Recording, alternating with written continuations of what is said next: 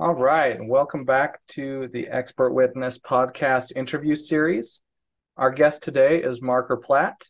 Marcor is the owner of Markerson Engineering and Marcor Forensic and Expert Consulting.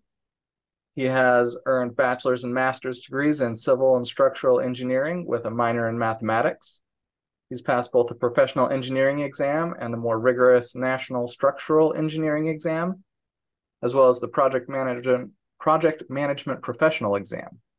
He's currently licensed in 20 states and pursuing additional licensure in the U.S. Virgin Islands.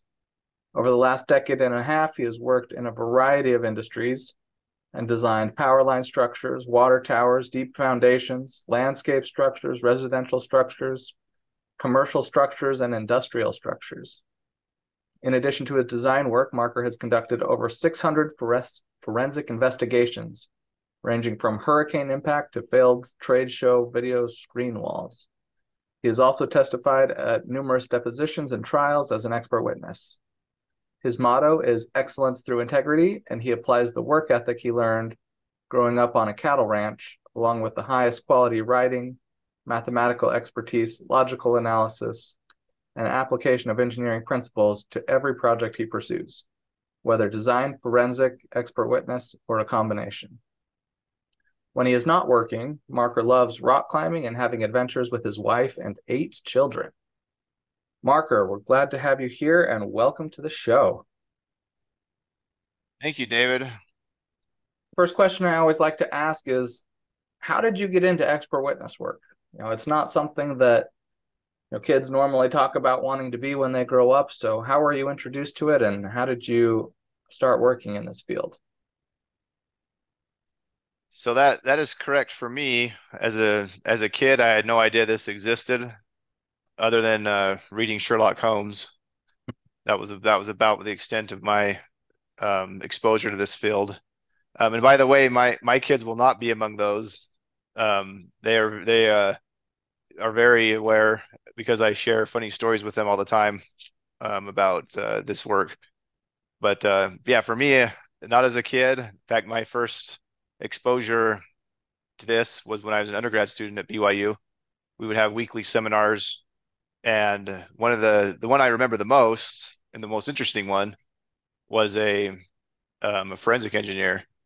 He spoke about some projects that I'd never even considered would be part of what I could do, and I was fascinated by um, by what he did, and I I thought this you know this is something I want to hopefully get an opportunity to do. It didn't turn out that way. Um, for the first five years of my career, I designed power lines. Um, and then I decided I, I wanted to pursue the, the, the national SE exam, as you mentioned, that, that I passed. Um, and, and I found out to, in order to pass that, I needed to switch industries. So I, I began designing residential and landscape structures and then commercial structures. And then when I got into commercials, I started doing a lot of retrofits. I started um, taking a lot of existing buildings and trying to make them, you know, and enhance them or, or renovate them. Um, and uh, I also started study. We we did a study of churches that were uh, not had a lot of had a lot of uh, seismic deficiencies in California. Um, in fact, one of them when I was investigating it, luckily it was not on a Sunday, so no one was there. But I I was looking at the attachment of a big chandelier type thing that, that proceeded to detach and crash onto the onto the congregation that wasn't there below onto the p- empty pews i guess. Um, so that was my first experience with failure. Luckily so that, uh, no one was hurt while you were inspecting it? It fell down while i was inspecting it. Oh man. Uh, and that was uh, full disclosure that was probably more due to the inspector than the lack of an adequate connection. I, I may have uh, loosened something I shouldn't have. Um, but uh, so that was my first, yeah, my first experience with uh, with a failure. Um, and soon after that, I got an opportunity to do forensic work full time. I I uh, started work with a forensic firm, and I worked for them for three years. Did over 600 forensic investigations, and at the very end of that tenure with that company, I was finally deposed for the first time um, and found that I both, um, you know, this was all this was enjoyable to me, but also I learned a lot of work that I needed to do to uh, you know to be successful as an expert. So I I attended the the SEAK training. Um, they hold SEAK SEAK is a is a uh, expert witness firm uh, founded and run by attorneys. Teach us how to you know how to uh, testify, write reports, etc. So I, have attended their training, uh, bought their materials, and you know try to keep up on continually training and improving um, as a as an expert and as a report writer. So that's a kind of a long explanation. So for me, you know, it was a series of just opportunities and, and interests and uh, and you know, uh, lots and lots and lots of studies. Yeah, absolutely. So when you were getting into this, were there any barriers or obstacles you had to overcome, or did the cases, you know, did the cases come slowly, or or have you been in high demand from from day one? So um, the biggest barriers that I have encountered really were, uh, as I, like I said, at the end of my the forensic company I worked with, um, I, I, I was beginning to get de deposed and and I found that I I felt constrained um you know within within the the company I was in. That was one reason I I left. The uh the company I was with was was only doing forensic work. Um I didn't do design work for 3 years. And that's you know in my opinion I'll get into this later but that's an essential part of of um being an engineer you know is being able to to create things. Um studying failure all the time I felt was a was a was handicapping me. Um, so I you know I switched firms, and the next firm I was with uh, eventually didn't want me to do forensic work anymore, and um, in fact, um, they told me I you know I, I couldn't, so I had to leave that firm. And I just found that there was a lot of complications trying to to merge design work and forensic work, which I felt were both essential to what I wanted to do and so the biggest constraint really for me was, you know, to, to really do what I wanted to do, I had to, I had to just leave and try to find my own firm. Um, not to say that every every engineer has to do that, but it, you know, for for my particular case, that was the that was the barrier. Since you know, since doing that, um, cases have come in steadily. Um, it's it's pretty random how they come in or when. Um, but they do come in. And so I guess the biggest barrier that for me that was removed was I was able to finally merge these two parts of engineering in a way that I felt was most effective and, and worked best for me. So that's why I started my company, uh, Markerson Engineering, about seven months ago. Um, I felt I could uh, better choose whether a case was suitable, better decide how to um, conduct the case, and whether or not you know um, I could do it well. Um, and so I, I, I founded a company that does both design and forensic work on purpose, and I get a good good deal of both. Uh, I feel like a good design engineer is made better by studying structural failure. Um, say by the same token, a a forensic engineer, you know, um, is made better by staying sharp with continuing to design and create uh, you know, in my case, in my field, buildings and other structures. Um, incidentally, so uh, I think you mentioned I have a lot of children in your introduction. Um, four of those are daughters, and they're all all four of them, except for the baby, is are in uh, either dance or gymnastics, and some of them are in both. And we found that you know the the ones that did both were were better at both. Um, kind of the same same token, you know, certain fields complement each other, and I feel like design engineering and forensic engineering are are definitely in that category.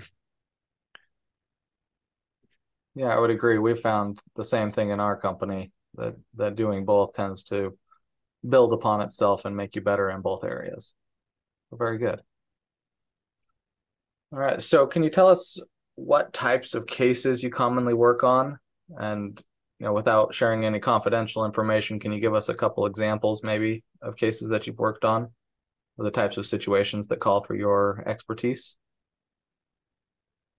Sure. Yeah. So as a civil and structural um, forensic engineer and expert witness.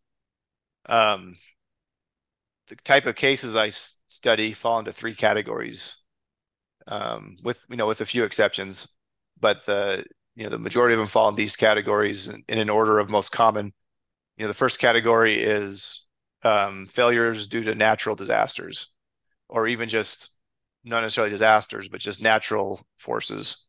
So I've I've studied failures arising from wind, hail, snow, uh, you know, flood, uh, other sources of moisture intrusion, um, and then the more exotic ones: hurricanes, tornadoes, lightning strikes, fire, and uh, even even a volcano uh, study. Wildly, I got to do do some volcano studies. Um, those are the vast majority of the type of cases that I that I work on. Um, second category would be you know failures due to to us right to man-made man-made disasters uh, there's no shortage of, of those for example construction defect um, there's also design defect um, some some specific ones i studied a case where someone was running a hose off a roof like all day and all night just i don't know why but that's what it, that's what it, we found was the there was there was a chronic problem of of running water off the roof. Um, I've seen I've seen uh, roofs hit hit by hammers, um, hit by vehicles, uh, usually cars, um, tiles broken by stepping on them. Um, I did once one case involving a garbage truck that hit uh, porte cochere at a at a at a house. Um, this is I'll share a little more detail because this one's a really interesting one. So I was a not the first um, engineer that was retained. This um, this homeowner had a you know she had a she was kind of remote, so this garbage truck would come by once a week, and it happened that one week the arm on the on the back of the truck hadn't been put down.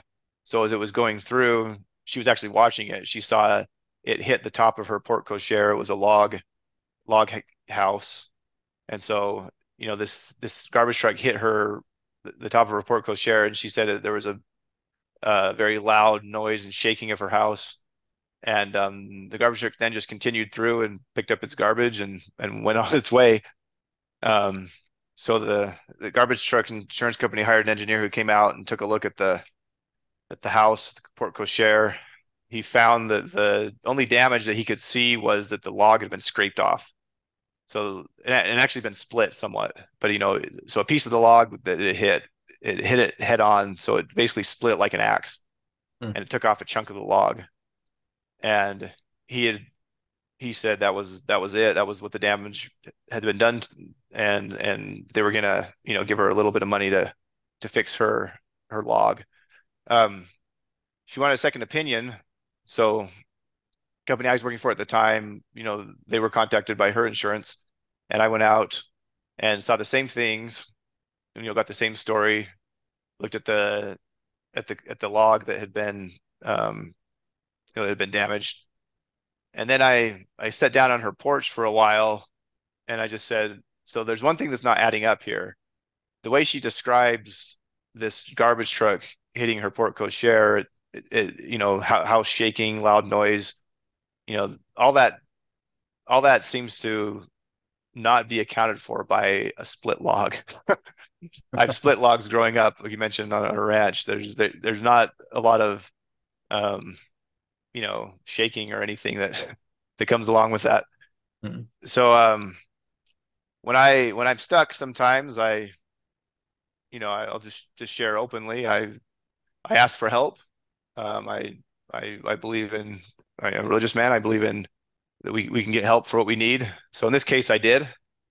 Um, I asked to see what I wasn't seeing, and and uh, I went out to the end of her porte cochere and started to look at uh, how everything was connected, and I found I found that a bolt had been pulled both through and up into the into the wood, and the bolt was attached to a cable, which was um, attached to the top of her her porte cochere. So I took a step back, way back, and looked at the house, and I saw this.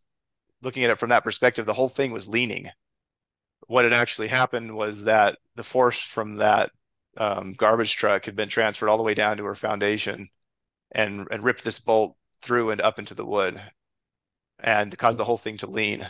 Um, and so, you know, I, I put together my report and sent it sent it in, and and uh, not surprisingly, the other expert wrote back and said um, everything that you just saw was due to the wind.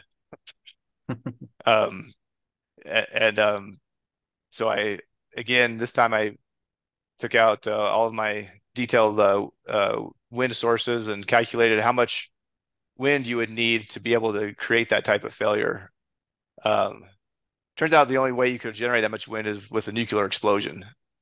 Um, so I wrote that and sent it back, and that was uh, last I heard of that until later on. This homeowner wrote me years later and said, "Thank you for for your for your report." Um, they finally came around and fixed everything, right? So, um, you know that that was a really gratifying for me you know, to to say, uh, you know, if if we if we dig a little deeper and we, you know, uh, ask for help when we need it, um, and are willing to, you know, to to to do a rigorous study, that we can actually really help people. And that's that's what I love about this field. I feel like I get to I get to help people.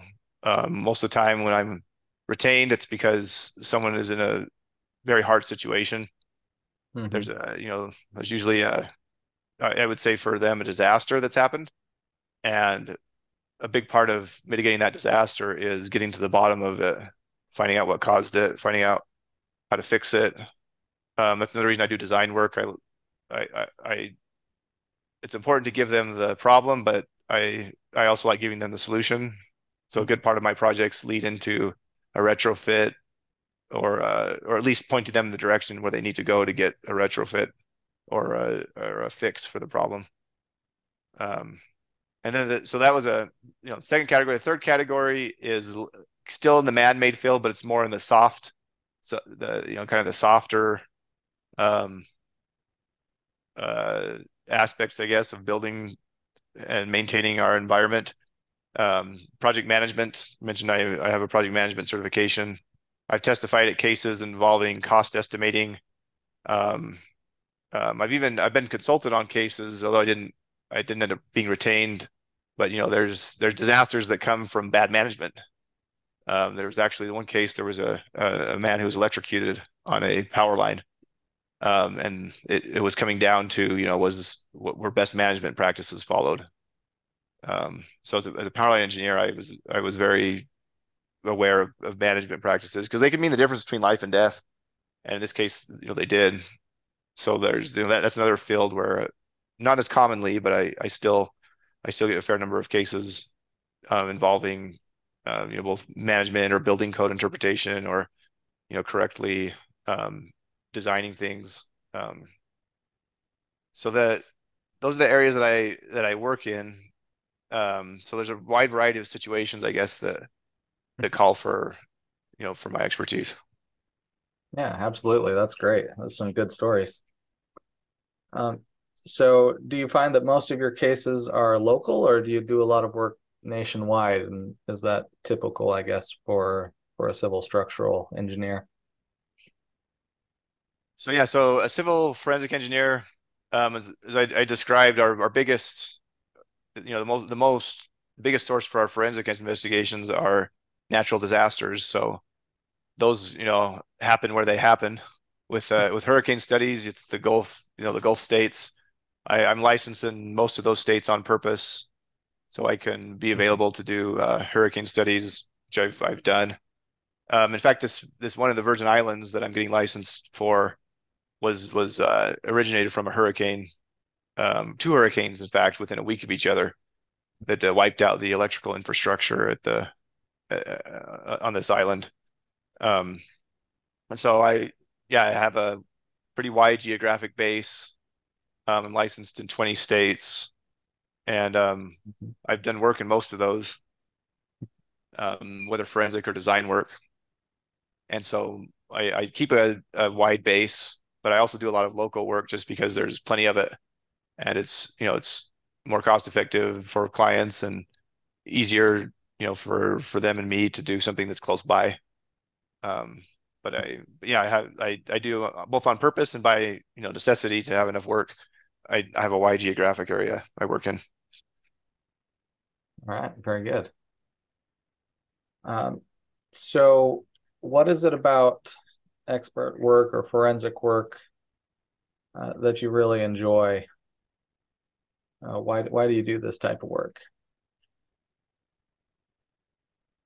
So going back to you know to to college days, um, I loved getting into the details of things and studying how things really worked. Um, I felt like in you know in college I got really good on into the theoretical version of things. Felt like I understood things pretty well. But after, you know, starting to get into failure analysis, I realized that the only way to really know something is to uh, you know see see it actually in action, see how it see how it fails, and even test it. So I love you know getting satisfied with how things really work. And I feel like in forensic and expert witness work, there's a demand, high demand for that. And so, uh, you know, I found it's a great niche for me. I love uh, studying detail. I love providing, shedding light on something that seemed really obscure at the beginning and being able to do that using the scientific method and, you know, asking for help, like I mentioned before. Um, I, I, I find a lot of joy in uncovering truth and, and learning truth. So that's what I love about it. Very good. Uh, so have you ever been reviewing information for a case and diving into the details and find out that you're definitely on the wrong side of the case? And if you have, what did you do? So I've yes, I have um, found that what I was that the conclusions I was coming to would not actually help my client.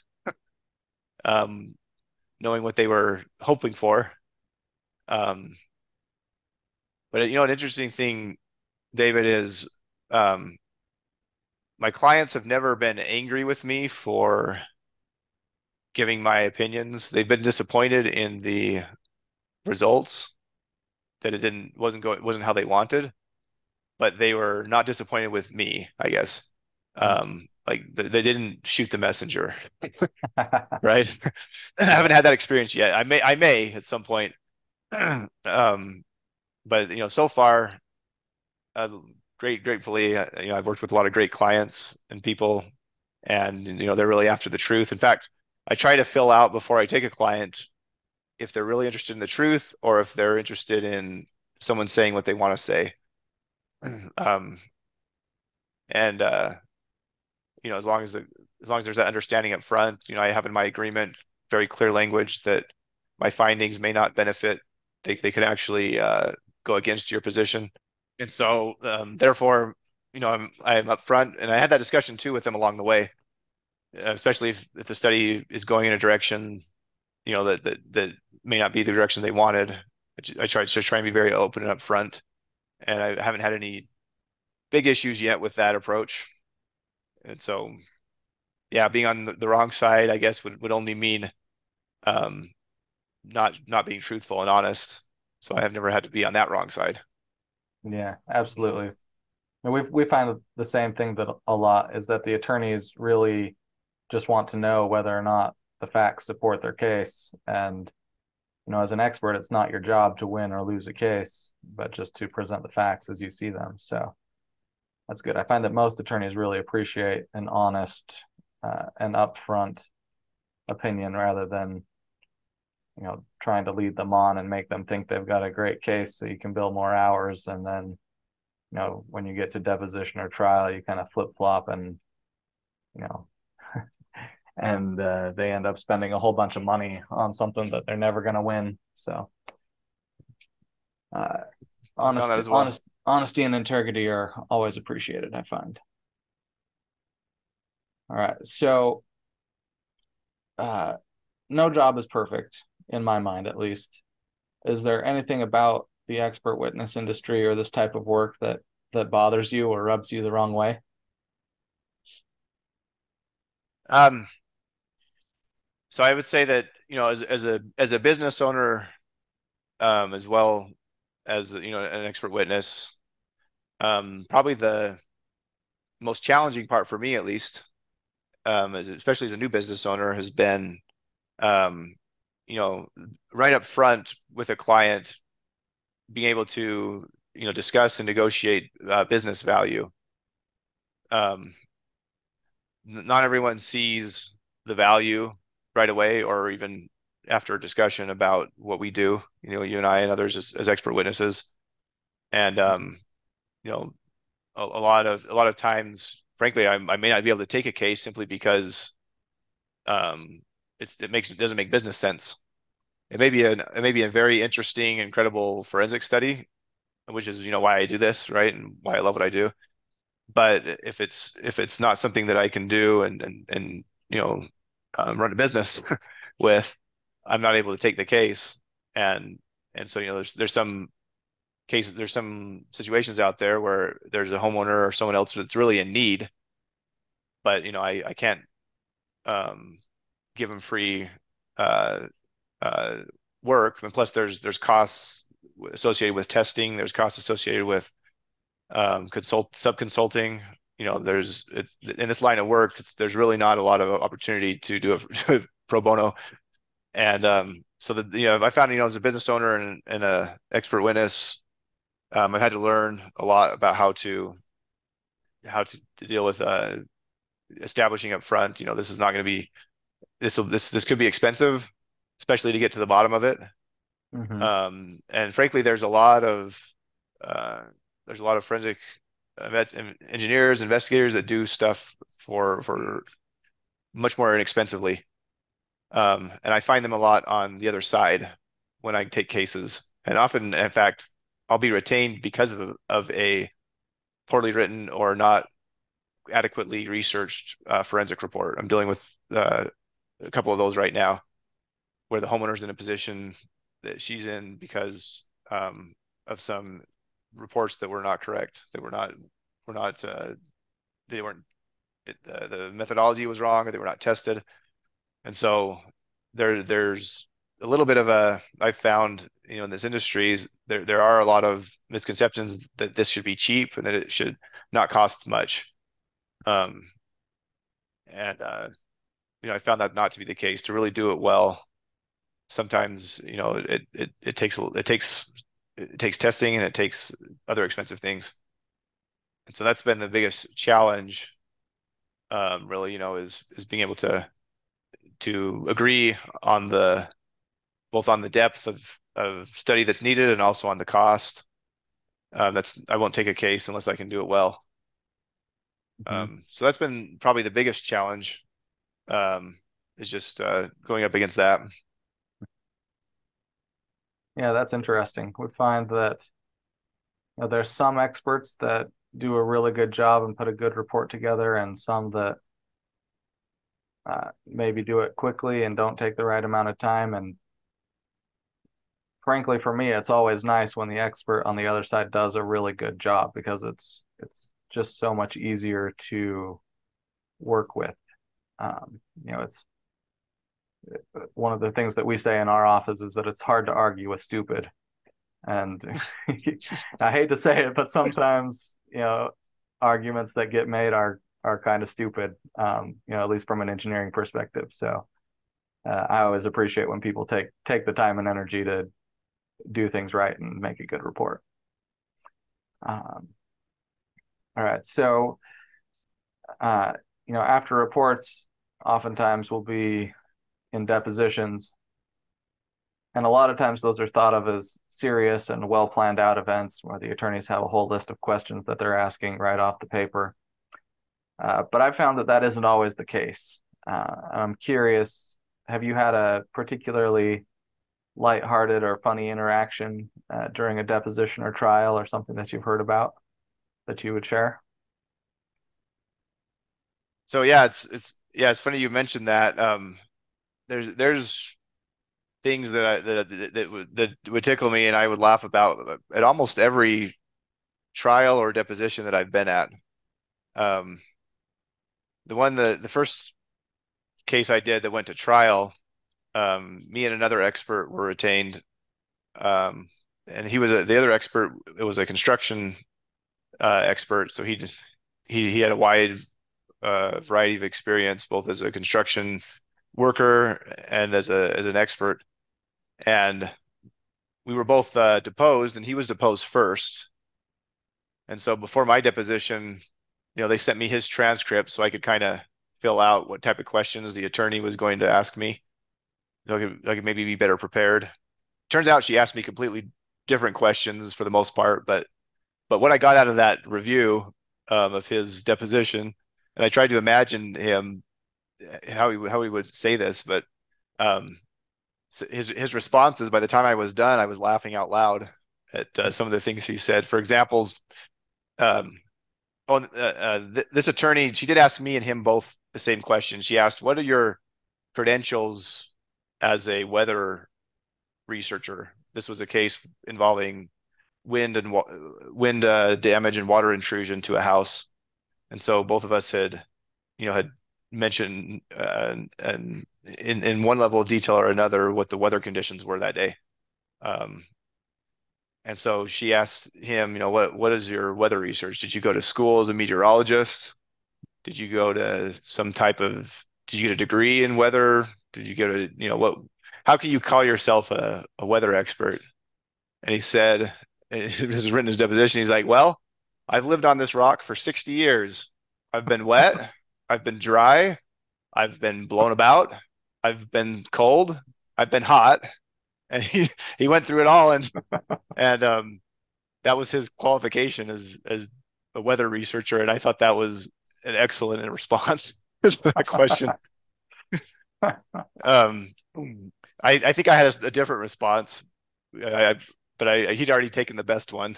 but um, that's great. yeah, I I loved I loved his uh his response. I wish I could have seen him at trial. They didn't let us they didn't let us uh observe the other expert getting cross-examined at trial, but that was you know that was one thing I I regretted was I didn't get to see how he responded to the questions at trial. Oh, that's great. All right, so if you were if you were going to give someone who had just been retained on their first case one piece of advice, what advice would you give them? So hope, hopefully this person would ask my advice before they've been retained on their first case. Um, because I would say before even thinking about, uh, you know, testifying as an expert, um, I would say, you know, make sure that you study failure and you study how to study failure, um, in whatever field that's in. You know, if it's, I, I know engineering field the best.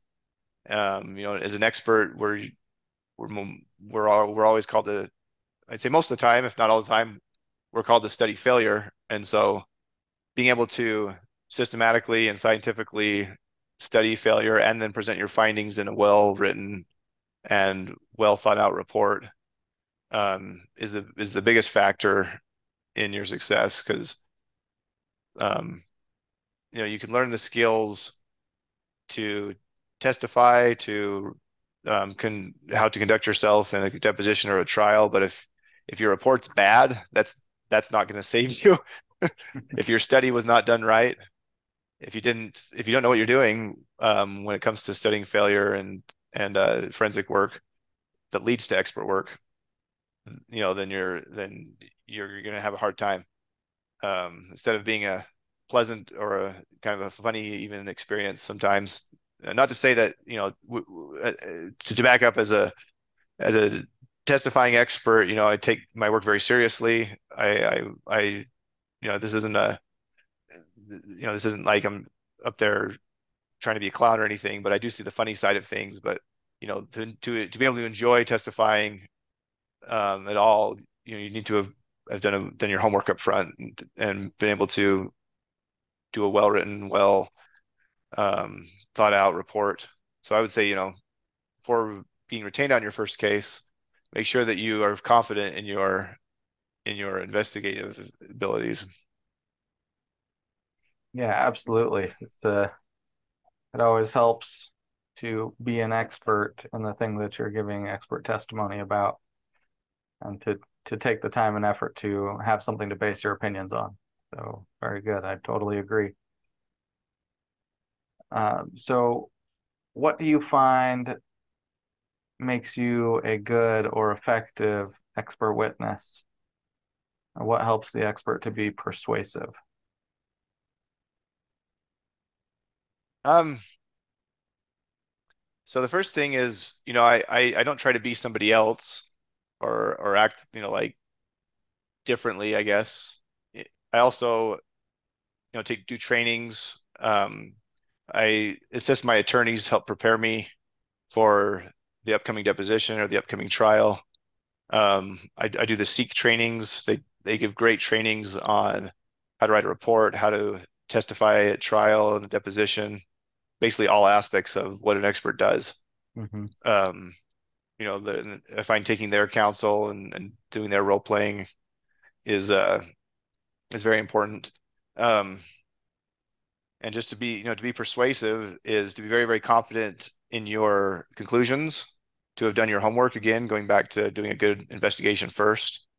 Um, if you're sold on your conclusions and you're solid on them, then the, then the judge or jury will know that, the attorneys will know that. You don't have to try and manufacture or try and pretend like you know what's going on if you actually do know what's going on. Um, so the more convinced I am of my case, of of the of my uh, opinions and my and, and my findings, you know, then uh, being persuasive comes naturally. Um, being able to clearly uh, back those up comes naturally. Yeah, very good. All right, so uh, I find that most experts would like to be involved in more cases. Uh, what have you found to be the most effective marketing technique, and what's the best way to get new cases in your mind?